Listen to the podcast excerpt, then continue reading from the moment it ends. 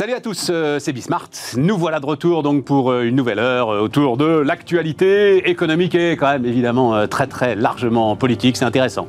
C'est des entrepreneurs finalement hein, qui vont donner leur point de vue sur ce qui est en train de se passer. On va pas parler que de ça. Enfin, j'en sais rien, remarquez. Peut-être qu'on va parler que de ça. Non. Non, parce qu'il y a d'autres sujets quand même. Oui, oui, très intéressants, me dit Thomas. donc voilà. Crise bancaire, peut-être qu'on a fait le tour de la crise bancaire, on verra. Euh, hop, hop, hop, la tech, oui, évidemment, toujours la tech. Ah, et puis le nucléaire, parce que l'un des invités a bossé, donc euh, je l'en remercie. Allez, c'est parti, c'est Bismart.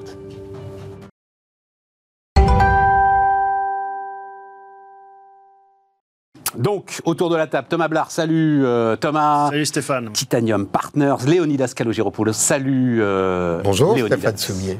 Médiation et argument. Et entrepreneur pour la République. Et entrepreneur pour euh, la République. Jérôme Dédéian. Salut euh, Jérôme. Salut Stéphane. Mon partenaire patrimoine, entre autres, là aussi. Hein, voilà. Euh, bon, bah allons-y retraite et contestation, euh, crise politique, etc. Machin, je sais pas. Il y a tellement de portes d'entrée. C'est intéressant d'ailleurs parce que euh, le président de la République a annoncé qu'il ne dissoudrait pas, qu'il n'y aurait pas de remaniement et euh, que globalement il n'y ait pas de changement de premier ministre. Ce qui est à peu près lorsqu'il y a des crises bancaires, on annonce tout de suite ce qu'on va faire pour couper court à la crise. Et je trouve qu'en politique c'est à peu près la même chose. Avant que tout le monde se délite, que on commence à avoir les cabinets ministériels où tout le monde quitte le bateau. Euh, non, euh, on garde le cap on, ne change rien et, euh, et on attend que ça passe. Et on attend, voilà, et on attend que la, confiance revienne. Et je trouve que c'est finalement euh, euh, toutes les questions, enfin, dans tous les cas, dans le métier qui est le mien, ce, cet horrible métier de lobbyiste, qui est d'attendre le moment où on va avoir un tout petit peu de visibilité. le 49.3 a été enterré hier. Désormais, on a de la visibilité pour le lendemain. Et je trouve qu'en termes de méthode, c'est pas mal. voilà, les choses continuent. Euh, T'es sûr que Non, parce qu'il il nous a quand même. Alors, je ne vais pas dire que euh, les Gilets jaunes, c'était un recul, si, quand même, une sorte de recul. Quoi. Donc, euh, Institutionnellement, pour les 3-4 mois qui viennent, on, sait ce qu'il y a. Et ça, pour tous ceux qui, d'une manière ou d'une autre, et Dieu sait qu'en France, ils sont nombreux, travaillent avec un environnement institutionnel qui détermine un peu leurs décisions à venir, eh bien, on sait qu'on va avoir de la stabilité. Et ouais, c'est intéressant. presque dire que c'est comme, euh, comme la, Banque de France ou la, la, oui, oui, qui euh, arrête la crise euh, au moment, avant que le lundi matin, les bourses ouvrent à nouveau. Et eh bien, le politique réagit de la même manière. voilà, les annonces sont Intéressant. Donc pour toi, en fait, l'idée, ce qu'on pouvait décrire d'ailleurs comme scénario, c'est OK, ça s'est fait dans la douleur, machin, mais ça y est, c'est fini, on tourne la page, on passe à autre chose. Il va y avoir quelques manifestations à droite, à gauche, blocage de raffinerie, machin, tout ça. Et, et dans un mois, on n'en parle plus. Alors, je ne sais pas si euh, le reste du monde institutionnel suivra le cap qui a été défini par le président de la République, mais en tous les cas, le président de la République a dit globalement, pour ceux qui s'attendaient à ce que la première ministre saute, c'est niette. Pour ceux qui étaient en train de spéculer sur euh, la dissolution, c'est niette. Et euh, voilà, globalement, le, travail reprend. Oui, tactiquement, tactiquement, il a raison. Parce que faire quelque chose, ce serait reconnaître que la loi n'a pas été votée dans la conformité aux institutions. Or, elle a été votée dans la elle est passée elle n'a pas été votée, elle est passée dans la conformité euh, à la Constitution, puisque le 49.3 existe et que la motion de censure a été déposée et qu'elle n'a pas été adoptée. Donc ça, c'est la base. Et donc remettre en cause quelque chose maintenant serait reconnaître que le process n'a pas été le bon, alors qu'on a parfaitement le droit de l'utiliser. Et il l'a utilisé avec légitimité, c'est important à comprendre. La deuxième, bah, donc il joue, il joue l'essoufflement de la contestation. Je ne sais pas s'il a raison ou pas. Euh, c'est-à-dire que si, en fait, la situation sociale lui donnera raison, mais je trouve qu'il a raison de jouer ça. voilà, Très bien. Voilà, modulo, le Conseil constitutionnel, mais il s'en empare assez bien, puisque Borne a dit, je vais le saisir moi-même, comme ça on en aura le cœur net. Euh, ça, euh, et, alors il, il, le fait parce que, euh, elle le fait parce que si elle le fait, le Conseil constitutionnel est obligé d'accélérer l'instruction du dossier et de se prononcer dans le mois qui suit. Donc ça permet, ça va dans le sens, voilà, la contestation ça va dans le sens du scénario que vous décrivez là. Thomas? Non, mais je suis complètement d'accord avec ces analyses. Ils ont gagné, donc pourquoi changer? Moi, je voulais faire une suggestion proposer Jean-Luc Mélenchon au poste de sélectionneur de l'équipe de France. Parce qu'avec lui, on aura gagné la Coupe du Monde. On se prend deux points des Argentins, mais on a gagné. Eux, ils perdent les élections à neuf voix près, mais à neuf voix près, ça compte pas. C'est comme si on avait gagné. Et les hooligans peuvent aller dans la rue tout casser pour nous ramener la coupe. C'est génial, mais mettez Mélenchon à la tête de l'équipe de France. On va gagner toutes les Coupes du Monde. Donc, moi, je trouve que Macron a complètement raison. Ouais, c'est chaud il, quand même. il y a les institutions, et ben voilà, c'est légitime, c'est légal, on puis, avance. Et puis il y a une solution institutionnelle pour ceux qui contestent cette réforme. Il y a une élection qui vient dans 4 ans. Il faut gagner l'élection et promettre. Bah, commencez par de ça, les mecs, et, voilà. et je trouve que c'est la seule voie possible. Si on se met à la place du, du gouvernement et du président de la République, c'est la seule voie possible pour avoir encore la capacité à essayer de faire des choses dans la période de, de, de- pendant Il la fin du quinquennat. Sinon, c'est fini. S'il Alors- bouge quelque chose maintenant, Mais il peut plus rien faire. Enfin, alors pour le coup, moi je crois qu'il est paralysé là. Eh ben, j'en sais rien. Ce qui est vrai, c'est que désormais, tous les textes qui, de près ou de loin, euh, peuvent être traités par voie réglementaire, ils sont tous dans la voie de triage avec euh, le, fait qu'on on, on les bascule sur le plan réglementaire, parce que tout le monde considère, tout ministère confondu, que le passage devant le législateur est ultra risqué, totalement casse-gueule. Voilà, donc euh, c- cet arbitrage est fait. Néanmoins, il y a des choses qui ne peuvent pas se faire par voie réglementaire, et elles se feront par la voie législative. Et donc, projet de loi immigration, projet de loi immigration. euh, lui, euh, il est mort. Non, non. Parce que les LR. Non, mais les LR, ça, c'est très intéressant, les LR. Ça a clarifié le jeu. Là, tu as les 40 qui vont rejoindre Macron, qui ont voté pour lui, et tu as les 20 Mais qui pas sur l'immigration. au Front National. Sur les retraites, ils étaient un peu obligés de voter pour lui, parce que quand même, il y en a deux, trois qui ont vaguement conscience, qui ne cessent de répéter ça euh, depuis dix ans. En revanche, sur la régularisation des sans-papiers, euh, ce fameux est très intéressant. Euh, visa de travail, métier en tension. C'est un vrai sujet Mais patronal, là, hein. ils vont pouvoir se rattraper. Non, là. mais c'est là où il faut se mettre autour de la table, ce qu'ils auraient dû faire dès le début, un accord de gouvernement entre Renaissance et LR, et que ceux qui veulent jouer jouent. C'est ce que propose Dati, c'est ce que propose Ciotti, c'est ce que propose Copé. Enfin, tous les gens qui sont un peu euh, conscients de la situation, ils font pas de la politique politicienne. Et, donc, que les Pradiers aillent avec le Rassemblement national, parce qu'ils sont populistes, voilà, le- les masques tombent, et que les autres rejoignent euh, Macron. De toute façon, le LR est coupé en deux. Ils vont, c'est la seule solution de s'en sortir. Euh, C'était une de tes questions, ça. hein, de- C'était quoi une de mes questions de tes questions, c'était à la recherche de la droite perdue. Ah bah oui, oui, oui. Et donc, euh, bah, je trouve qu'on a là la conséquence euh, mécanique euh, du, du, du cloche-merle que- qu'a été la droite républicaine euh, depuis, euh, ça, ça remonte à assez longtemps. hein. et, et donc, Ça remonte à quand? Ça, ça remonte à la dispa... ça remonte à la, à la fin d'une personnalité forte Ouais. pour tenir le truc La finalement. droite a toujours eu besoin de perdre des personnalités. Voilà, donc la- la fin de Sarkozy, quoi. personnalité, Voilà. euh, Voilà. voilà, ça, ça Et, part. hein. et- et donc, là où je suis assez d'accord, c'est qu'en fait, pour continuer à réformer, si volonté de continuer à réformer l'IA, il faudrait une plateforme qui agglomère euh, des choses au-delà de la stricte majorité euh, historique de- d'Emmanuel Macron. Enfin, historique maintenant, parce qu'on est à plus de deux euh, de quinquennat, donc on peut dire qu'il commence à avoir installé quelque chose. Euh, et, et- et donc, ça s'appelle s'entendre à l'avance avec les gens qui sont capables de soutenir un socle de réforme sur lequel on est d'accord, en laissant tomber ce sur quoi tu sais que tu n'auras aucune Mais- chance mais vous l'aurez jamais. et en Pourquoi travaillant sur ce que tu peux encore faire avec les gens qui vont Et te soutenir sujet par sujet. Il y en a plein chez. Vous l'aurez jamais parce que vous jamais parce que le verre dans le fruit, c'est le fait que Macron ne peut plus se représenter. Le verre dans le fruit, c'est que tu vas passer un accord, donc quand même devant tes électeurs, toi euh, LR, tu vas passer un accord avec des gars a priori qui sont pas de ton camp politique. Et tu lâches la proie pour l'ombre. C'est-à-dire, tu ne sais absolument pas ce que ce parti Renaissance, ce que ce, ce, ce monde de la, Mais- enfin, la Macronie Alors- va devenir dans 4 ans. Mais il faut mieux être dedans que dehors. Si tu restes dehors, tu as encore moins de chances de jouer un rôle dans 4 ans. C'est vrai. La cabine téléphonique dans la cabine téléphonique, ça marche pas bien. hein. Mais cela dit, ils sont beaucoup trop peu nombreux pour que, s'étant divisés comme ils viennent de se diviser, ils puissent encore constituer quelque chose. Dire, Bah S'ils donc, étaient 200 voilà. et qu'ils étaient Mais au moins divisés, c'est bon. clair. Il Mais y a quand ceux on qui votent avec 60 Le Pen, et il y a ceux qui votent avec Macron, c'est Oui, tout. mais, Le euh, jeu est clair. 40. Divisé en, Enfin, divisé, oui, ça, ça, enfin, combien de, combien de, ré- de régiments et, et pas beaucoup en l'occurrence. hein. La où- fameuse phrase de Staline. Le pape, combien de divisions Voilà. Alors là, là où Stéphane a assez raison, c'est que euh, euh, ça va durer un temps. Et sûrement pas jusqu'à la fin du quinquennat. Ça va durer un temps où on va s'entendre sur une ou deux réformes, j'espère. hein. C'est ce que j'appelle de mes voeux. hein. Si on peut en faire encore une ou deux intelligentes pour le pays, etc. En, en agglomérant une majorité. Puis ensuite, évidemment, la force centrifuge de euh, à moi la couverture parce que euh, les présidentielles arrivent, que Macron se représente pas et chacun va jouer sa partie. En tout cas, tous ceux qui se sentent euh, investis d'une mission nationale, ça va repartir en tirant à U et à Dia. Mais il y en a une petite chance d'avoir un ou deux ans devant nous avant qu'on soit encore de nouveau dans le- la pétaudière de la campagne présidentielle avec tout le monde qui tire et à Salue votre optimisme, les gars. Non mais je préfère être comme ça. Et c'est une cohabitation. Attends, Encore- Léonidas. C'est une cohabitation.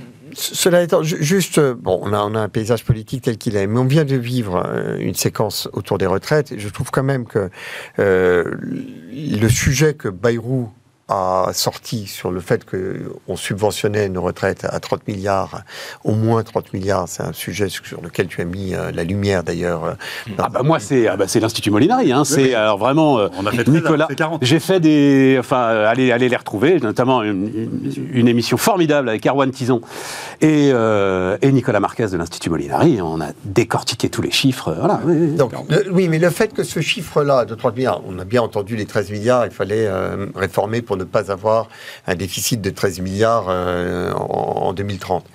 Mais le fait de passer sous silence qu'il y a 30 milliards qui sont euh, une véritable subvention du système sur lequel il n'y a pas de débat, alors même qu'on est dans un PLFSS et euh, que globalement il y a eu des débats, surtout que un sujet de 30 milliards d'aujourd'hui ne soit pas abordé et que l'on s'écharpe sur un sujet de 13 milliards dans 5 ans, on doit dire, Oui, mais c'est Léonidas- quand même un dysfonctionnement, Léonidas un le- dysfonctionnement institutionnel. La, la- la morale de cette histoire, euh, c'est un très bon éditorial dans le Figaro. Alors c'est une page entière, et donc j'ai pas eu le temps de la lire, mais le, le- le titre est là. Pourquoi est-ce que les Français ne s'intéressent pas aux mots de la France? La, la morale de cette histoire, c'est quand même que toutes les démonstrations arithmétiques euh, t'amènent évidemment à la ruine du système.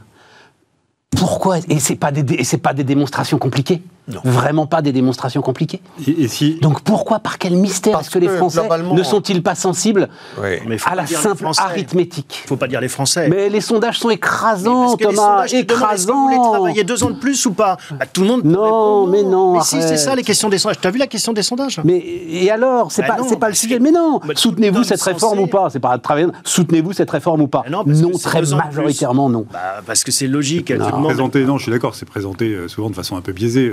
Tout le monde a envie d'être plus heureux. La question c'est moins pour plus est-ce que Non, vous ça êtes- m'échappe. Ce sujet m'échappe. Je ne comprends pas est-ce que vous êtes prêt à, être payé moins à la retraite? C'est ça la vraie question. Et puis, on sera tous d'accord pour dire que, euh, parce que quand tu dis on s'intéresse pas aux mots de la France, on dit c'était, on a travaillé sur 13 milliards, alors qu'en fait le sujet était à 40. D'accord? C'est, c'est ça le- le- la conclusion. Oui, enfin, Non, mais- même pas d'ailleurs. Enfin, il est plus que que ça encore. Parce que 13, réforme. c'est le scénario médian du Oui, corps. oui, bien sûr. Qui, qui repose sur pas grand-chose, en fait. Alors, alors, ça montre bien que c'est une réforme avant tout budgétaire. Hein, parce que si on avait voulu traiter le vrai mal, Bien sûr. on aurait évidemment touché au pouvoir d'achat des retraités dans la durée et on aurait euh, accéléré les mesures pour la fonction publique, ce qu'on a décidé de ne pas faire. Donc ça veut bien dire Et on aurait choix. mis en place un système de Et capitalisation. c'est-à-dire qu'on aura ce débat dans 5 ans ou dans 10 ans à nouveau et qu'on l'a tous les Non, mais 10 ce ans qui est, depuis ce qui est extrêmement douloureux, c'est d'avoir une réforme dans des conditions aussi euh, périlleuses, euh, que le, le pays est en lambeaux et que ça soit pas la bonne réforme. Ah, ça. Enfin, quitte Oui, à, quitte ça. faire une réforme dans la douleur, autant faire la bonne. Ah oui. Enfin, je, je, Ah oui, oui, oui. c'est, c'est- Bon, je, non, mais j'avais oublié la CSG. C'est Olivier Véran qui m'a appris ça Oui, ce bien matin. sûr, euh. Cinq voix, Rocard. Oui, le oui. 49.3 qui crée la 49.3. CSG, qui est quand même un fondement. Enfin, alors là, pour le coup, on parle d'une réforme fondamentale euh, pour euh, l'économie française et pour la fiscalité française. Et ben, son 49.3, il passe à 5 voix de majorité. Sauf qu'à l'époque, Loi de finances 1991. à l'époque, euh, on ne sait pas qu'elle va monter autant Non. euh, et on pense qu'elle est temporaire. Tu sais, c'est toujours pareil. hein. Donc, euh, oui, provisoire a- bien. Ah, mais ça, c'est une bonne 0,5, méthode. On aurait dû faire une réforme des retraites temporaire. Là, ça serait Elle est, passé. elle est temporaire au départ, la CSG oui, c'est la pas- CSG, c'était Ah, euh, Un montant très pour modeste. C'était pour, euh, 1% voilà. qui, qui était destiné Ouais. à disparaître, mais comme Et toujours, euh, il y a non des seulement il a effets duré, mais il a augmenté. hein. C'est combien aujourd'hui 17 Euh, alors, ça, c'est en fait, 17,2. les prélèvements sociaux au sens large, on l'a fait courte, euh, c'est 17,2% euh, sur l'épargne, donc sur tes plus-values, euh, etc. Ça fait avec les 12,8 de, de, de, de, de fiscalité temporaire, ça fait ton 30% de PFU Macron, là, etc. C'est moins élevé sur les revenus du travail. Et donc, de mémoire, euh, on est sur les revenus du travail, on est autour de 10, euh, je ne sais plus exactement. Euh, et puis, il y a une partie qui est déductible. Oui, il y a une partie faible qui est déductible. Enfin, euh, Ce que savent les chefs d'entreprise. 6-8. 6-8 quand même. À l- à l'IR, hein, mais enfin, c'est pas grave. Ah ouais C'est- c'est c'est pas une partie faible. Bon, très bien. Alors, euh, donc, parmi euh, effectivement les, les, les, les projets de loi euh, possibles, machin, donc, il y a une loi travail dont on ne connaît pas les contours. Voilà, loi travail. Globalement, réenchanter le travail. Il y a- Ouais. il y a un sujet. Ouais. Mais il y a un vrai sujet. Mais c'est- qu'elle aurait pu être discutée en même temps que la réforme des retraites, parce que ce que nous apprend euh, Bah, la, peut-être même, peut-être la même avant, contestation, non? Peut-être même avant. peut-être même avant, en fait, dans l'ordre des C'est quand facteurs. même ça, mais quand même, le c'était, truc de mais dingue. Mais ce qui est- mais c'était prévu. c'est là où tu, tu, te cognes la tête contre les murs d'agenda de, politique télescopé et comment tu perds le contrôle. Puisque je te rappelle que, notamment sur, enfin, sur cette, cette, loi travail, il y a un gros enjeu partage de la valeur. Tu sais, c'était la mission du SOP qui a été lancée avec les partenerres sociaux, etc., qui a donné l'ANI. On a un peu commenté. Euh, Accord national interprofessionnel, hein, l'ANI, voilà. Hein, euh, entre les partenaires sociaux, justement sur euh, un certain nombre de choses sur lesquelles ils sont d'accord pour améliorer et réformer le partage de la valeur. Tout ça, c'était prévu pour le 30 janvier. C'était au départ, restitution des conclusions 30 janvier, intégration dans un projet de loi, et, voilà. et ça a pris du retard parce que la réforme des retraites prenait du retard, etc. Et ensuite, ils se sont retrouvés à accélérer le calendrier des retraites ah. pour essayer de le tenir en retardant ce truc-là, alors que euh, euh, fondamentalement, tu aurais fait les deux en même temps en annonçant les deux ans de plus, mais voilà ce qui va se passer euh, pour votre, votre, votre vie au travail. Qualité de vie au travail, télétravail, euh, euh, retraite progressive, amélioration des conditions de partage de la valeur, etc. Tu aurais probablement eu un message politique qui permettait de dire on demande des efforts d'un côté, mais regardez comment on va améliorer votre vie de tous les jours au moment où vous êtes en bonne santé. Il y a, il y a je pense, un, vrai problème de France périphérique du travail. Il y a des pans entiers de l'économie où le bien vivre au travail que nous connaissons dans nos boîtes ah, n'existe pas. Mm.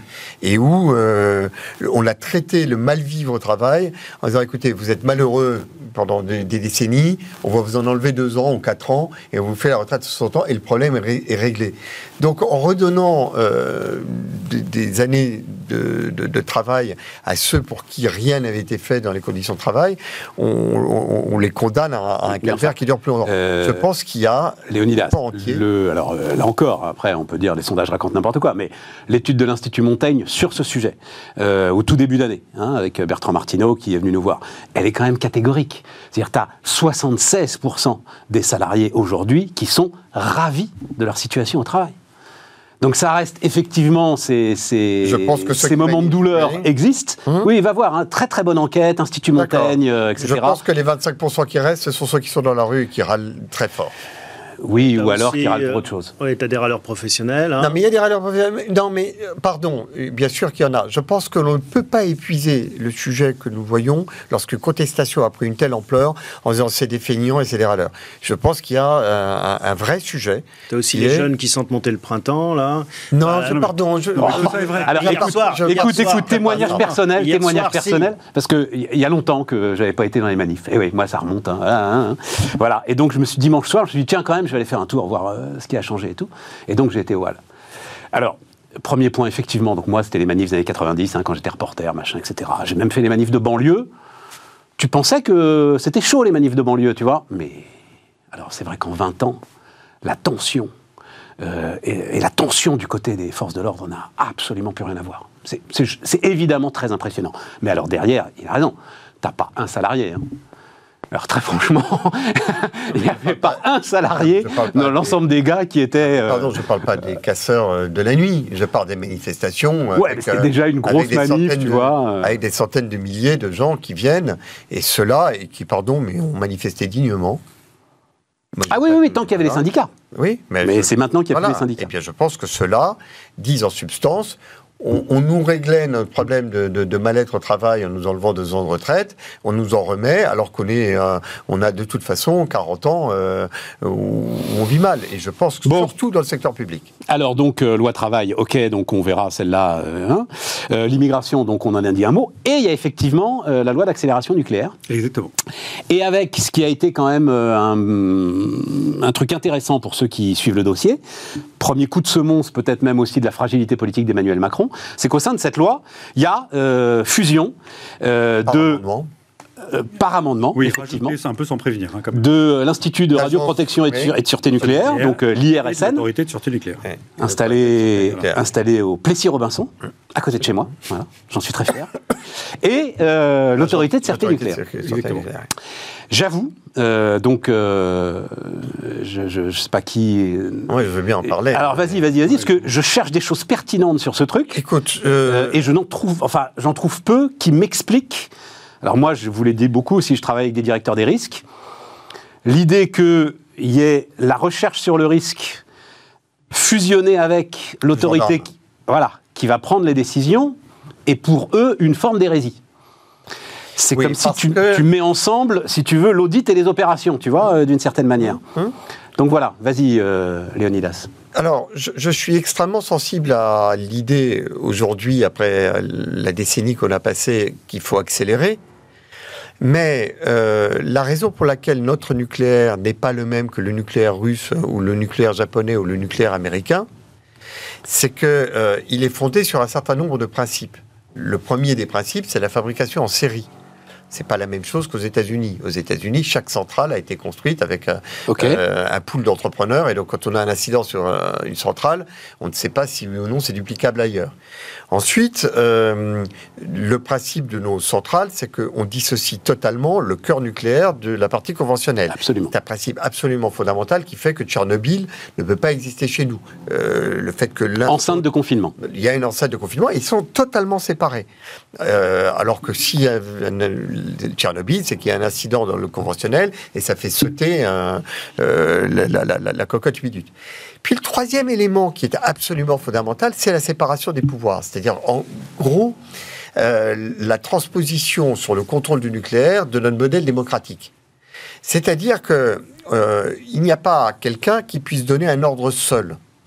Euh, chacun, euh, le politique a sa conception, on a besoin euh, d'énergie, c'est piloté par un opérateur, l'opérateur est contrôlé par un gendarme, et les critères en fonction desquels le gendarme agit sont produits par l'ISRN. cette division des pouvoirs, elle est considérée comme étant un élément fondamental du fait qu'on est à l'abri d'un risque, et notamment du risque de voir à un moment donné le politique donner un ordre qui pourrait passer par-dessus les autorités de sûreté. Et derrière cet enjeu de fusion de deux autorités qui sont distinctes, il y a globalement l'idée qu'à un moment donné, euh, à l'autorité de sûreté nucléaire, on va pouvoir lui donner un ordre. Et quand on voit à quel point on a été capable de donner l'ordre contraire pour dire, pour des raisons politiciennes, ça a été très très bien analysé pendant les auditions, euh, on- a un accord à passer avec euh, les Verts, on va arrêter le nucléaire, on va le plafonner à 50 Oui, mais c'est pas une question de sécurité, ça. non, mais ça montre à quel point le politique peut, à un moment donné, devenir, comment dirais-je, opportuniste sur des questions du nucléaire. Or, Jamais sur les questions de sécurité, Léonidas. On n'a jamais vu ça sur les questions de sécurité. Pour le moment, on a des sujets de corrosion, on a des sujets de fissures, il y a des contrôles qui sont effectués, et on est serein, parce que, globalement, notre séparation des pouvoirs fonctionne. Le risque que l'on voit, et pardon, mais c'est un risque que je trouve euh, pertinent, parce que pour le moment, nous, avons, nous sommes probablement le pays au monde qui a le parc le plus développé et le taux d'incident le plus faible. À chaque fois qu'il y a un problème, c'est signalé, traité, arrêté. C'est-à-dire que Non, mais d'un mot, moi, j'ai vécu- et, et- et de précaution est. J'ai vécu quasi en direct euh, les deux crises importantes de Flamanville, c'est-à-dire le toit de la cuve. Hum. Quand il- la SN a dit vous allez refaire le toit de la cuve, puis finalement non, vous n'avez pas. le- Et puis les fameuses soudures qu'il a fallu euh, reprendre. Je peux te dire que euh, les pressions politiques étaient fortes. Je peux te dire que Jean-Bernard Lévy, patron d'EDF, qui parlait assez, fran- assez franchement, euh, te faisait des assez franchement, te faisait des, des, des, des dessins sur ce que ça représentait. Donc, euh, en gros, il te dit, t'imagines, t'as une allée de gravier qui fait 100 mètres. Bon, bah, la SN a vu qu'il y avait un des gravillons qui marchait pas, il faut tout refaire. Mais, la- mais à aucun moment, qui que ce soit n'a eu l'idée d'aller contester la décision de la SN. Il- Il pouvait pester, il pouvait dire, mais c'est complètement dingue, etc. Mais l'ASN souveraine, indépendante, je n'ai jamais vu ça remis en cause. hein, L'idée, l'idée, non mais j'entends, et, et- et quelque part on est rassuré de cette Ah oui, tu peux. On est rassuré parce que c'est ce qui fait la longévité de notre parc nucléaire. L'idée pour laquelle il y a débat et contestation sur cette fusion, c'est que demain, la nouvelle organisation fusionnée serait davantage aux ordres que l'organisation actuelle. Donc c'est ça qui est en jeu. D'accord. Et ce sujet-là n'est pas neutre sur la Ah, longévité et la pérennité. Donc c'est ça le débat. Alors est-ce que c'est un débat qui est Mais pourquoi ils le font? Je ne comprends pas pourquoi ils le font. Le, le motif, alors d'abord. Ils le font pour aller plus vite, c'est ça le, le En sujet. fait, hein. voilà, l'idée c'est qu'ils disent la relance du nucléaire, on a besoin d'accélérer parce qu'on a pris du retard pour toutes les raisons politiciennes qu'on sait euh, que Leonidas a mentionnées, qui sont effectivement très très bien sorties dans les auditions remarquables, Remarquables. des conduites la semaine dernière, qui sont un peu vertigineuses quand tu les écoutes en tant que citoyen. Et euh, on dit, en fait, ça prend du temps puisque l'ASN se nourrit euh, de ce que donne euh, euh, l'IRSN pour pouvoir prendre ces décisions, elle est obligée d'attendre ça. Et donc, en les mettant ensemble, on doit pouvoir accélérer le processus de décision de l'ASN qui, ne se- qui ne se base pas que sur les conclusions de l'IRSN, qui est sa R&D en termes de gestion des risques, On est d'accord. mais aussi sur ce que disent les opérateurs, la politique publique euh, et ce que demande l'État, et elle prend sa, sa décision en connaissance de cause. Et donc on dit c'est trop long, puisque l'ASN est obligé, le collège de l'ASN, hein, les cinq euh, sages là, indé- vraiment indépendants, hein, puisque c'est une autorité indépendante, et il faut dire que tous les pays n'ont pas cette indépendance-là dans leur Absolument, autorité de sûreté la nucléaire. démocratie, hein, Voilà. du système. Euh, elle est obligée d'attendre, ça prend trop de temps, et donc si on l'arrime, on va gagner du temps dans le processus décisionnel et on en a besoin pour recréer notre filière nucléaire, la relancer, etc. C'est ça l'attendu de départ. Maintenant, la crainte qui est exprimée par les gens, et évidemment je ne suis pas assez fin connaisseur du sujet euh, pour me prononcer sur est-ce qu'elle est, fondée ou pas, c'est effectivement que l'intégration des 1600 collaborateurs de l'IRSN à l'intérieur des 240 de la SN, parce que c'est ça dont on parle, Ouais. donne un blob qui fasse que la SN perde en indépendance.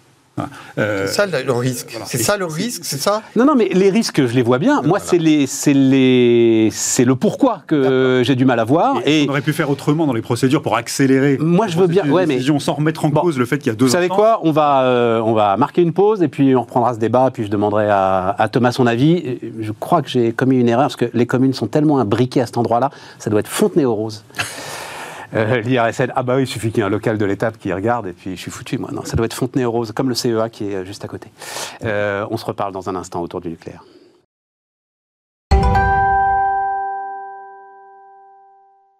Donc on repart. Euh, Thomas, tu as un avis euh, là-dessus En fait- sur cette idée? Parce que moi j'en ai un, donc euh, vas-y. non, moi, sur, Non, non, je, je- très question- très court. Je veux bien qu'on accélère sur tout. Hein. Panly, etc. Les sites sont choisis. couler les bétons, effectivement, c'est très intéressant. Avant l'îlot nucléaire, t'as pas besoin que la SN se prononce sur le béton du garage ou, enfin bref, de l'ensemble de ce dont tu as besoin autour du réacteur lui-même. En revanche, des procédures d'accélération sur la sécurité, j'ai des gros doutes, moi. Bon, voilà. Mais vas-y, Thomas. En effet, ça nous ramène aux deux enjeux fondamentaux, contrôle des risques et euh, temporalité ou timing. Euh, Le contrôle des risques, on le voit dans d'autres sujets, hein, sur les banques euh, récemment. Dès que tu écartes un petit peu le, le contrôle, bah, le risque il, peut proliférer et ça peut nous, péter la figure. Donc pour l'instant, on touche du bois, on n'a pas eu de problème nucléaire, mais en effet, il faut garder cette ligne rouge. J'ai pas d'avis euh, de technicien euh, sur la fusion, je connais pas ces, ces organismes, et je vais pas vous raconter euh, des, des bêtises. Sur le temps et la temporalité, en revanche, j'ai un avis très précis. Euh, moi, je confierais la construction des centrales à Elon Musk. Elon Musk, il envoie euh, deux fusées en 4 heures. Ah, ben, est-ce qu'on va voir l'image d'ailleurs ouais? Il envoie Deux fusées dans la journée. Dans la dans journée. la jour- non, 4 heures d'écart. 4 heures d'écart. Il envoie, il va envoyer en orbite 80% de la charge euh, mondiale. cette Voilà, année. donc là, vous voyez, c'est le tweet d'Elon Musk se félicitant de l'exploit de SpaceX. Il met une pression de dingue à ses équipes avec des délais souvent intenables qu'il ne tient pas, en disant faut dormir au bureau, ça nous ramène sur le débat euh, du rapport au travail en France. Euh, et il va très vite. Pourquoi il va très vite? Parce que le temps, c'est de la valeur, c'est de l'argent. Et donc, le programme Ariane 6 qui a été décidé en 2014, la fusée, elle va voler en 2024 si tout va bien, 10 ans. Pendant ce temps-là, Elon Musk, il envoie 100 fusées dans l'espace. Donc, si on lui confiait les centrales nucléaires, peut-être qu'il nous sortirait des trucs un petit peu plus vite. Et ça aussi, c'est un problème, moi, que je vois au quotidien. Cette espèce de temporalité longue où rien ne se fait, rien ne se décide, c'est un vrai problème. Au-delà du sujet nucléaire, et encore une fois, je ne suis pas pour renier sur la sécurité, mais c'est un vrai problème dans notre économie en France. Le rapport au temps. Maintenant- Hommage à Guillaume Poitrinal, qui a écrit là-dessus la un bouquin formidable. Exactement, exactement. Bouquin formidable La sur le. On devrait le graver en lettres d'or. On gagnerait 10 jours, on gagnerait combien de pourcents de PIB Je sais pas, mais c'était dingue. Si on accélérait nos décisions chacun. Et moi, je suis pour une mesure. Il y a la fête de la musique, mais faisons la fête du temps. Chaque mois, on doit gagner une journée. On dit, chaque décision, eh ben, je dois l'anticiper d'un jour. Faites du temps, c'est pas mal.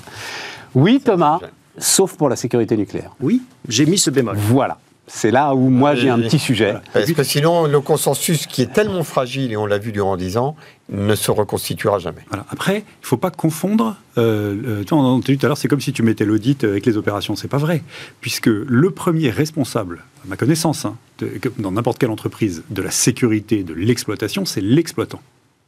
C'est les opérationnels eux-mêmes. C'est eux qui ont leur directeur des risques. oui, oui, bah, tu, on va raconter les, trois lignes de défense. La première ligne de défense, c'est effectivement. Et puis, euh, exactement, les comme le système financier que je connais mieux, on est d'accord. niveau par les opérationnels eux-mêmes, contrôle de deuxième Bien niveau, sûr, les trois lignes de défense, évidemment. Et tu remontes jusqu'au collège de l'AMF qui prononce des sanctions quand ça a déconné. Évidemment. Bon. Et donc, le sujet, c'est est-ce qu'on a, euh, euh, dans ce contrôle de deuxième niveau, où on a en fait une, autorité indépendante, qui est une spécificité française, qui s'alimente en R&D sur le risque d'un autre euh, d'un EPIC, établissement public industriel et commercial, pas du tout le même statut, etc., euh, qui s'alimente pour pouvoir rendre ses décisions de façon éclairée et exercer son contrôle de façon éclairée, est-ce qu'on perd en qualité de contrôle, en pertinence de contrôle, si on réunit les deux? Sous la même euh, bannière, tout en conservant les missions qui sont la R&D sur le risque d'un côté et la décision collégiale des cinq sages indépendantes euh, sur la qualification des centrales ou pas. Voilà. je n'en sais rien, je suis pas assez bon technicien. mais c'est ça la crainte qui est évoquée. Mais le vrai enjeu, c'est puisqu'on doit relancer, on doit prendre des décisions rapides. Et comme le fait qu'ils soient séparés, ou en tout cas que la procédure entre les deux fait que le collège indépendant de, de, de l'ASN ne peut pas, est obligé d'attendre l'autre, si on les met ensemble, est-ce que ça ira plus vite sans déperdition de qualité du tu contrôle? Vois, le, truc, c'est comme. alors, Léonidas, tu, tu, me surprends quand tu dis le consensus est fragile. J'ai l'impression qu'il s'était énormément renforcé, euh, le consensus nucléaire. Mais à la limite. je pense que ce qui est fragile, c'est que sa capacité à se dissoudre hein, ou à se ressouder est, euh, très, très, fluctuant.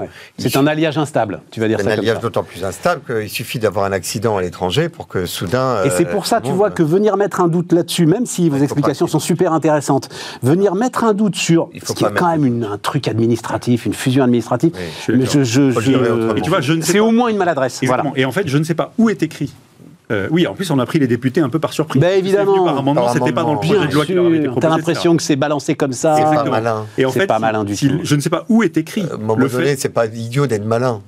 Vas-y, euh, si, si, le sujet c'est euh, la, SN, pour aller plus vite, ne peut pas attendre aussi longtemps qu'aujourd'hui les avis de l'IRSN pour pouvoir exprimer ses décisions. Eh ben, je ne sais pas où c'est écrit ça, mais si c'est du niveau réglementaire et pas législatif, il mm. fallait surtout pas y aller, quoi. Tu vois ce que je veux dire?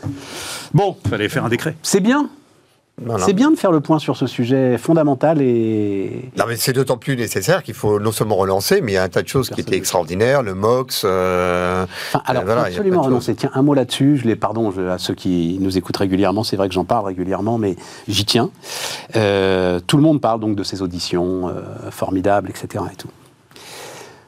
L'histoire des dernières soudures, là, quand même, donc sur la deuxième génération de réacteurs, celle de fin Giscard, début Mitterrand c'est quand même des gars qui ont tordu les tuyauteries euh, pour que ça soit aligné alors que c'était pas aligné et qui ont soudé ça euh, à la va comme je te pousse quoi.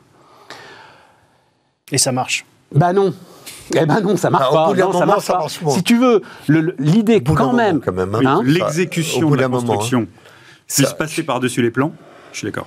ça, c'est choquant. Et que ça a échappé au contrôle. Mais, mais, mais surtout, est-ce que dans ces auditions, moi j'en ai regardé pas mal comme vous, euh, hum. j'ai vu très très peu de remises en cause de euh, l'outil EDF en lui-même.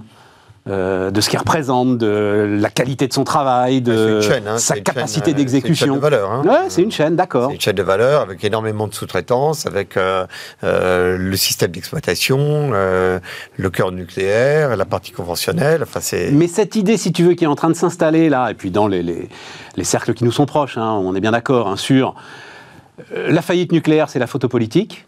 Euh, me semble quand même exonérer euh, très très rapidement euh, de leur responsabilité et les dirigeants d'EDF et l'outil EDF lui-même. En tout cas, euh, non mais pardonne-moi, j'entends bien que, que a fait, mais enfin ça a quand même duré des décennies. On a eu l'électricité qui allait avec. Il n'y a eu aucun incident majeur. Enfin, pardonne-moi de vouloir saluer. Il y, a aussi, des tas de, il y a des tas de pays qui, ont, qui font tourner des réacteurs depuis des décennies sans aucun incident majeur. Enfin, avec 70%, L'Allemagne fait tourner des réacteurs.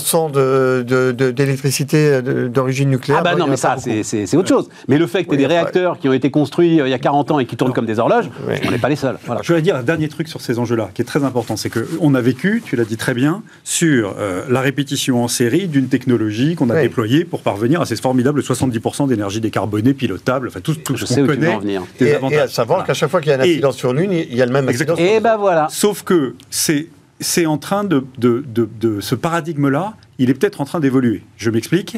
Euh, on, va, on va travailler sur des réacteurs plus petits, on va travailler sur de nouvelles technologies, donc ça va un peu proliférer, entre guillemets. C'est pas, pas la prolifération des armes nucléaires, c'est la diversification des moyens de production à base de, de- de réactions euh, atomiques, quelle que soit la forme de ces réactions-là. Et donc, il y a aussi un enjeu de prévoir l'avenir sur la façon dont l'autorité de contrôle s'organise pour être capable d'absorber euh, cette, cette prolifération des technologies différentes qui ne sont pas sur le modèle qui a été décidé par la planification à l'époque, etc. le N4. Et, et- et tu vois, par analogie avec euh, vraiment le contrôle dans les services financiers, que je connais par cœur pour le coup, parce que j'en ai des boîtes agréées euh, avec euh, tous les niveaux de contrôle, etc. Il y a eu tout un moment où, qui a fait la place financière française d'ailleurs, où l'AMF a donné des agréments de société de gestion de portefeuille de façon assez libre. Tu vois, tu pouvais, c'était facile de créer sa société de gestion de portefeuille. Les moyens de contrôle n'ont pas forcément suivi. Et donc aujourd'hui, elle resserre parce qu'elle se rend compte que ça devient une masse de nombre de sociétés trop importante à contrôler pour les moyens dont elle dispose. Et donc elle est en train de resserrer le robinet des agréments, Non, mais de tu, faire des tu as fusions, d'autant plus raison Bon, voilà. que sur ce. Or, on a besoin de l'innovation aussi dans ce domaine-là. On a cruellement Ça, besoin de l'innovation dans ce domaine-là. Il ne faut pas brider l'innovation. C'est vrai que sur le PR, euh, On a le temps. le PR est principalement une machine à fabriquer de la sécurité. On a rajouté des strates de sécurité sur la sécurité. D'ailleurs, c'est pour ça que ce sont des monstres. Bah, en tout cas, que- c'est pas une machine à fabriquer l'électricité. Hein, de- Non mais, pardonne-moi, mais, mais, mais allons au bout on l'attend toujours. pour allons au bout de la plaisanterie moche, parce qu'elle est juste. Ouais. La raison pour laquelle on en a fait des monstres, c'est que à la taille du N4, c'est-à-dire de toutes nos, nos centrales, euh, l'électricité produite n'arrivait pas à amortir le coût de la sécurité. Donc il a fallu le faire grossir pour que ça fabrique tellement d'électricité que ça permettait d'amortir le coût de toutes les strates de sécurité. Pour dire à quel point on, on- on en est arrivé Oui. à, Donc le à gigantisme- quelque chose qui ouais. est une... Le gigantisme, Le gigantisme est- vient des CAPEX. Ex- Voilà, Voilà. Et des exactement. Expenditure. Et, et- et- et il y a un moment donné où je craque cette équation, d'ailleurs pour ça que euh, On n'en vend pas beaucoup. On n'en vend pas énormément. et c'est pour ça qu'il y a probablement un petit ajustement. Il faut euh, être patient. hein. Le Rafale, ça a mis du temps, mais ça marche euh, après euh, quelques décennies. Mais alors, tu sais que l'autre jour, Bon. l'autre jour, j'ai dit sur ce plateau un truc, Ah, et, tu m'as dit, Mmm. je t'ai dit, en fait, on maîtrise parfaitement la technologie nucléaire des petits réacteurs, c'est à bord de nos sous-marins nucléaires d'attaque et de nos SNLE, la chaudière Ouais, nucléaire des ouais, ouais. Et donc, pourquoi est-ce qu'on n'exploite pas cette technologie pour des besoins civils? Ouais. On m'a dit, moi, c'est pas la même chose, etc. J'ai Ah bon demandé à quelqu'un qui s'y connaît bien, qui a Ouais. fait l'école nucléaire de Cherbourg, qui était le plus jeune pacha de Et qui t'a SNLE dit du c'est la monde. même Il m'a chose. dit, avec le réacteur de l'émeraude, euh, j'alimentais Toulon. D'accord. Voilà. Moi, en fait, j'ai fait venir ici euh, un entrepreneur qui, euh, c'est-à-dire qu'il y a des boîtes hein, qui, euh, qui aujourd'hui se lancent sur les SMR, sur les small. Ouais. Et je sais pas si c'est pas de lui que j'avais eu l'idée que c'était pas la même chose, le réacteur Et ils nucléaire. et réfléchissent le- d'ailleurs, je pense, à décliner, justement, ce savoir-faire pour faire des SMR, avec la question de la dissémination aussi Oui, nucléaire partout. Mais bon, c'est encore un autre sujet. Euh, tu as un mot à dire sur la crise bancaire, euh, Thomas, oui, si alors tu moi veux j'ai un petit mot à dire sur la crise bancaire euh, parce que j'écoutais tes autres émissions et tes autres invités. En fait, on, on jette la pierre beaucoup à, à la Silicon Valley Bank. au prétexte que le management était est pas compétent et qu'ils ils n'ont pas payé. Alors, je pense que n'importe quelle banque, même hyper bien gérée comme BNP et autres, si tout le monde fait un bank run, va demander son argent, ça marche pas. sûr. Toutes les banques ont 5% de dépôt à peu près, donc tu peux faire péter toutes les banques de la planète. S'il y a une crise de confiance, euh, tu les fais. euh, et après, l'aléa moral, euh, je trouve qu'il est, il est quand même pas le même actuellement dans la gestion de cette crise. Euh, Crédit Suisse, les actionnaires euh, sont rincés, les obligataires sont rincés, et le management, à mon avis, va dégager. Donc, euh, on peut pas dire qu'il y a un aléa moral pour les banquiers. Il y a un aléa moral pour les déposants, mais qu'eux qui sont finalement bah, les victimes de, de cette histoire. C'est vrai, tu as raison. L'aléa moral, il est traité parce que tu, tu, tu, tu fais payer ceux qui étaient aux manettes. Tu as raison. Et le dernier point euh, sur, cette, euh, sur ces bank runs, je reviens à la notion de confiance. Quand j'entends euh, des critiques sur le, Bitcoin ou les cryptos, ça repose sur quoi une monnaie? Sur la confiance et la, la croyance même qu'on a dans sa capacité à préserver de la valeur. Pour l'instant, on pense que le dollar est à l'abri, ou le franc suisse, ou l'euro. Il y en a qui croient que c'est le Bitcoin. Bah voilà, d'ailleurs, le Bitcoin a beaucoup remonté. Mais donc, le système, ceux qui disent oui, ça repose sur rien le Bitcoin, on se rend compte que nos système bancaire ou monétaire repose sur la même chose, la confiance. Mais c'est une plaisanterie, Mais euh, non, Thomas. Mais c'est une plaisanterie. La Fed a racheté une banque de Bitcoin. Mais qu'est-ce que c'est que cette plaisanterie Qu'est-ce que c'est que cette révolution monétaire en carton Mais Les mecs se font racheter par la Fed. Mais non, voilà. c'est pas le Bitcoin qui rachète. Mais si, bien sûr que si. C'est des mecs, c'est des mecs périphériques. Le Bitcoin est décentralisé. Bah, bah, bah. Et donc, pourquoi est-ce qu'il monte? Parce qu'il y a des gens qui pensent que ça. Mais rien du chose. tout. Il est totalement corrélé au marché. Tu le vois depuis un an. Dès que les marchés repartent, dès que le te Nasdaq repart, le Bitcoin repart. C'est une que- petite diversification de risque de la part des gars qui investissent Stéphane, je comme te dis, euh, le Jérôme. jour- le jour où et, il y a et plus que de les confiance. gars, que la banque, que l'une des banques new-yorkaises du Bitcoin accepte de se faire racheter par la Fed. C'est une plaisanterie. Mais non, mais C'est ça n'a rien à voir. c'est un actif. Mais C'est une plaisanterie, c'est ni un monnaie ni un actif, tu c'est n'as une plus plaisanterie. confiance dans ta banque, elle ne vaudra pas plus que ce que tu penses du Bitcoin. Mais si, mais si, mais si, parce que ma banque, elle est assise sur une monnaie. Cette monnaie, elle est assise sur, un système fiscal, Oui. et à la fin, elle est assise sur la puissance des États, que tu le veuilles ou non. Et- Donc Et qui à la imprime- fin, Et qui imprime autant de billets que tu veux, c'est le cas. peut-être, peut-être qu'ils impriment des billets. S'il y avait un doute sur la confiance, et ça peut arriver, regarde la Grèce, elle a failli. euh, Elle a failli, elle a pas. Mais non, mais, Mais- parce qu'à la fin, t'as la puissance des États. C'est ridicule. Une monnaie qui n'est pas rattrapée par le régalien, ça n'existe pas. Évidemment. Attends, c'est arrivé en France, les assignats et compagnie, on te dévalue ta monnaie, on te dit, bon, on fait les, francs nouveaux. Non, ce que on dit te met Thomas, si l'ancienne je à la peux me poubelle permettre de et on dire t'en fait une euh, nouvelle. en, en d'autres termes ce que dit Thomas, c'est que euh, la confiance que nous accordons aux États, elle est probablement à tempérer parce qu'il y a autant de contre-exemples que. euh, Ah oui, alors sur- moi j'en veux un contre-exemple. Mais C'est quoi, il y a autant de contre-exemples, un. alors, Eh ben, les francs. le- le- le à un moment franc, donné, on a dit, le voilà. franc, euh, on Mais le je met à suis la pas poubelle, d'accord on prend l'ancien, on le convertit dans une nouvelle. Oui, alors cette confiance. Oui, et alors Eh ben, un La donné, monnaie tu- était toujours là Mais, Mais tu crées des nouvelles monnaies. Oui, veut et alors Mais, c'est totalement absurde, je- ça n'a absolument rien à veut voir. C'est pas parce qu'à un moment tu crées un nouveau franc Je que tu changes quoi que ce je- soit je à la solidité de la je monnaie et à conversation. l'ensemble économique qui travaille avec voudrais cette mêler monnaie. des plumes. Je voudrais me mêler à la conversation parce que euh, t'en prie. voudrais juste rappeler plaisir. que euh, une monnaie c'est une convention et qu'une convention c'est pas parce que on se remémore que c'est d'abord et avant tout une convention que n'importe quelle convention vaut une autre. Il y en a qui sont solides, des conventions euh, voilà assises sur du concret, puis il y a des conventions qui flottent. Et je veux bien croire que le Bitcoin soit une convention entre quelques parties et qui se disent on est plus fort que les États et euh, on va concurrencer les États.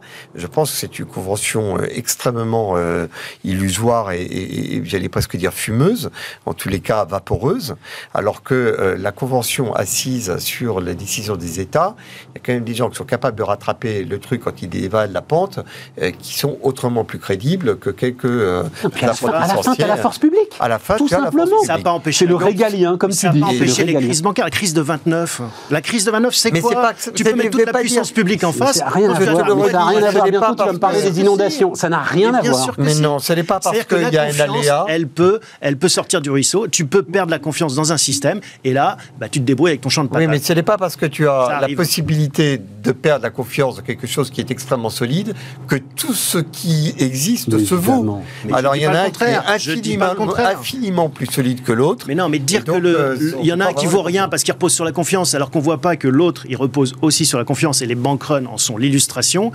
Tant que tu as confiance dans la BCE qui imprime, qui imprime pour éponger les dettes qui montent, qui montent, qui montent.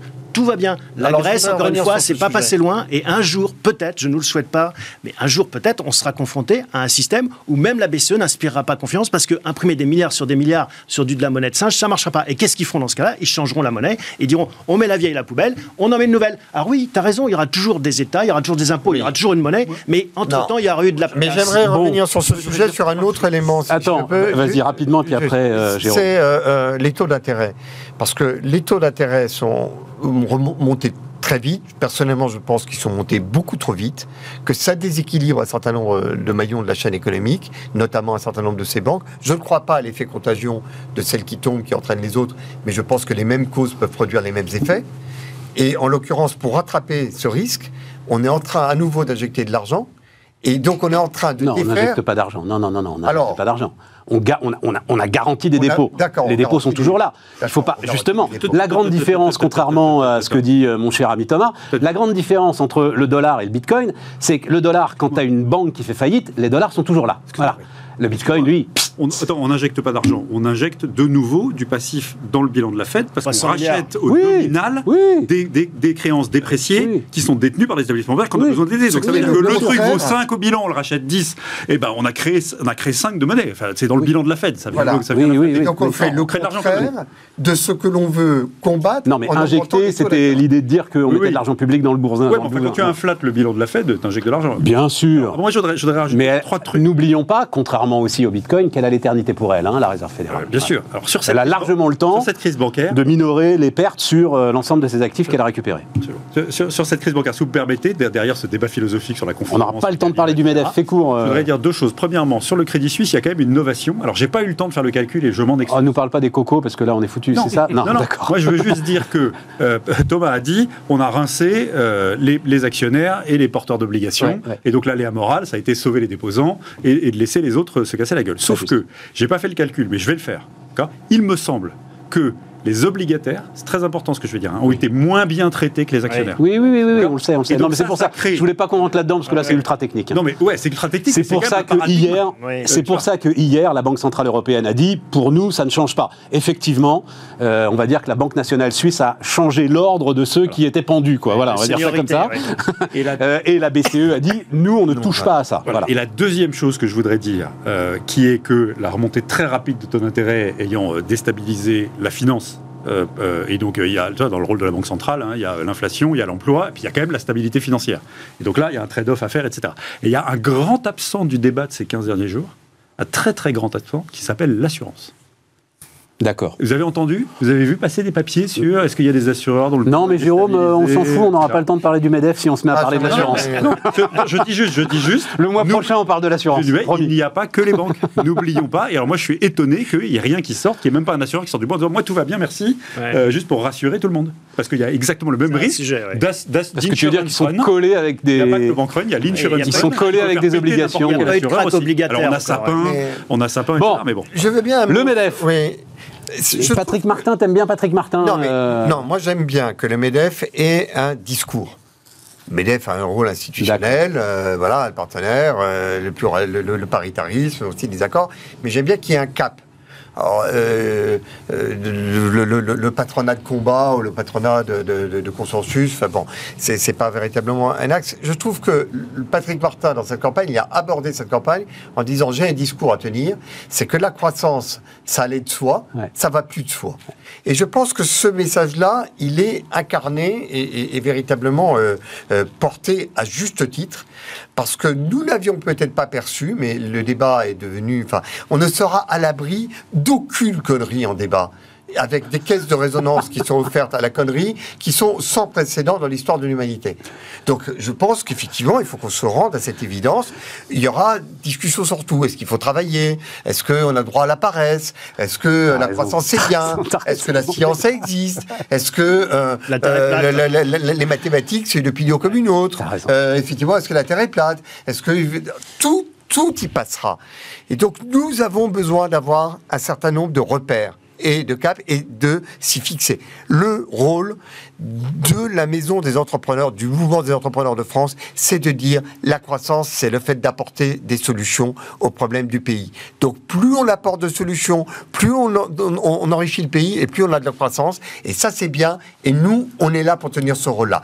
Tous les autres pourront dire ce qu'ils veulent, mais nous, on a fixé ce cap. Mais- Je trouve que c'est très important. Tu devrais te présenter, Léonidas. hein. Je pense que ton discours est. Non, mais la phrase, place. il, il a raison. c'est la- moi aussi, c'est la phrase que j'avais retenue de l'interview qu'il a donnée. Je ne sais pas s'il y en a eu d'autres au Figaro. Mener très clairement le combat de la croissance, Ouais. c'est un sujet qui ne fait plus l'unanimité. Exactement. A dit alors, Patrick Martin. est Alors juste, on en parle comme si c'était Johnny Hallyday. Patrick Martin, c'est l'actuel président délégué euh, du Medef, chef d'entreprise ultra respectable. Donc il est 3000 installé euh, en Rhône-Alpes hein, euh, principalement, 3000 salariés. C'est alors c'est du B2B dans le bâtiment de second œuvre. Tout à fait. C'est ce que j'ai compris. avec des- des- Après, Est-ce que c'est lui qui Bon, j'ai dit, j'ai peut-être été un peu virulent quand j'ai décrit son charisme.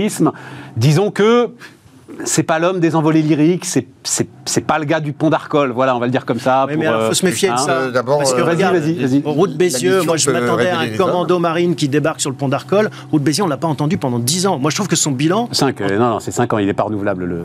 si, il a fait deux Cinq. mandats. Non, non, non, 5, Cinq, 5. bon, T'as pas le droit de tu faire deux mandats. Moi, je me souviens de Pierre Gattaz. Je me souviens de Ernest-Antoine Seyer. Route Bézieux, malgré euh, sa personnalité euh, très, très virile, très forte, je trouve il a été aux abonnés absents. Et quel est le bilan de Route Bézieux à la tête du MEDEF? Moi, je ne le vois pas. Une amélioration sensible de l'image du MEDEF dans l'ensemble des enquêtes qu'ils ont Parce pu que tu n'existes pas. Alors, pour défendre la croissance, il faut en effet du MEDEF de combat. Est-ce que Patrick Martin sera ce MEDEF de combat pour défendre la croissance? Parce que, en effet, c'est pas une petite musique qui arrive. hein. C'est une grosse musique. Et on va revivre la lutte des classes version euh, croissance-décroissance. Et là, il faut des gens qui aient de la voix.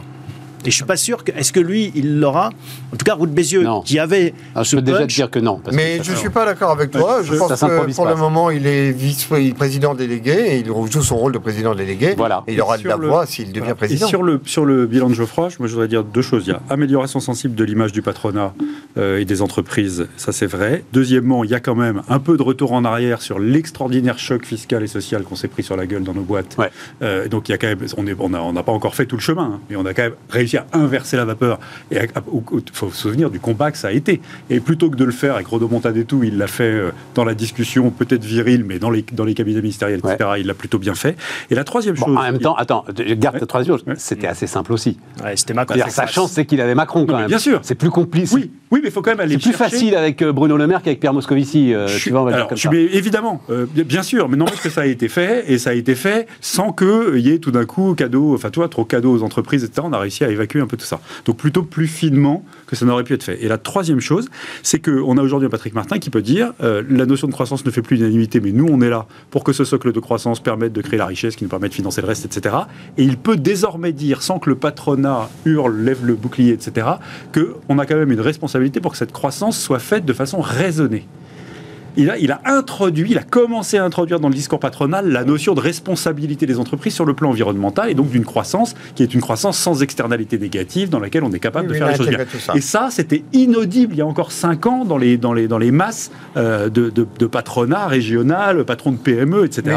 Et c'est euh, désormais possible d'être le candidat euh, légitimiste du truc et de dire cette croissance-là, on est là pour la défendre, mais cette croissance qu'on va défendre est un truc raisonné sans que ça entraîne une levée de bouclier en disant arrêtez de nous emmerder Bon. et tant pis pour l'écologie. Je trouve que c'est euh, un des, euh, des acquis du mandat de Geoffroy. Et peut-être Ouais, c'est un acquis de la que- société, c'est l'évolution de la société. Oui, Moi, mais- j'aime beaucoup Geoffroy Roux de Bézieux, hein, immense respect. Mais franchement, il est pour rien, là. Ok, Euh, mais, ok, mais euh, on Il est a quand même accompagné passé, on a quand même accompagné un truc qui est plus le CNPF, tu vois, de Et ce point de vue-là. Tu vois ce que je veux dire Voilà, et puis il moment faut aussi rendre hommage. Moi, pour moi, c'est Laurence Parisot qui a fait le grand virage sur ce que tu les viens mois de dire Ouais, mais elle l'avait fait, mais elle l'avait Attends, attends. Ouais, mais quand elle l'a fait, elle l'a, elle l'a fait avec rodomontade et la base n'était pas d'accord. Et ça s'est mal terminé. Donc, donc Là, tout le voilà. monde est dans la est embarqué. Exactement. Tout le monde est Et embarqué. donc ça, tu vois, ce consensus de, de l'institution euh, patronale, Hmm. et je le trouve euh, développé désormais. Bon, je le trouve assez ancré. Il faut le mettre aussi à son actif euh, les mois passés, nuit et jour, à copiloter euh, la, survie de l'économie en pleine pandémie, en pleine. Voilà. euh, ça a été, ça a été un travail euh, de tous les Et instants. puis une petite réforme des acédiques. Voilà, ça a été un Ah, travail tu vois, quelques trucs quand même. Non, non, attends. Je, je- je- Ah non, non, mais Et moi, j'ai pas de problème. Non, non, moi, je- je- je- Je le connais bien et qu'on s'entend pas. Donc euh, là, je le dis Ah, c'est vrai On a, on a deux Vous personnalités qui. Tu Ah, sais, dis donc. il y a des gens dont le mode d'entrée en relation, c'est ils t'en collent une et après ils veulent bien discuter. Moi, j'ai du mal avec ça. mais, mais je le connais quand même très bien. Je connais très bien sa famille, etc. J'ai j'ai quand même Mais- du respect. Ah bah oui, c'est le, donc, le, c'est donc, le je fais prisme, le compliments prisme breton, que, là. Le alors que généralement, quand je le rencontre, il m'en colle une. Absolument odieux. Tu vois. Voilà. Et je lui tends J'adore. pas la joue gauche. Bien que Bocato, je ne lui tends pas la joue gauche.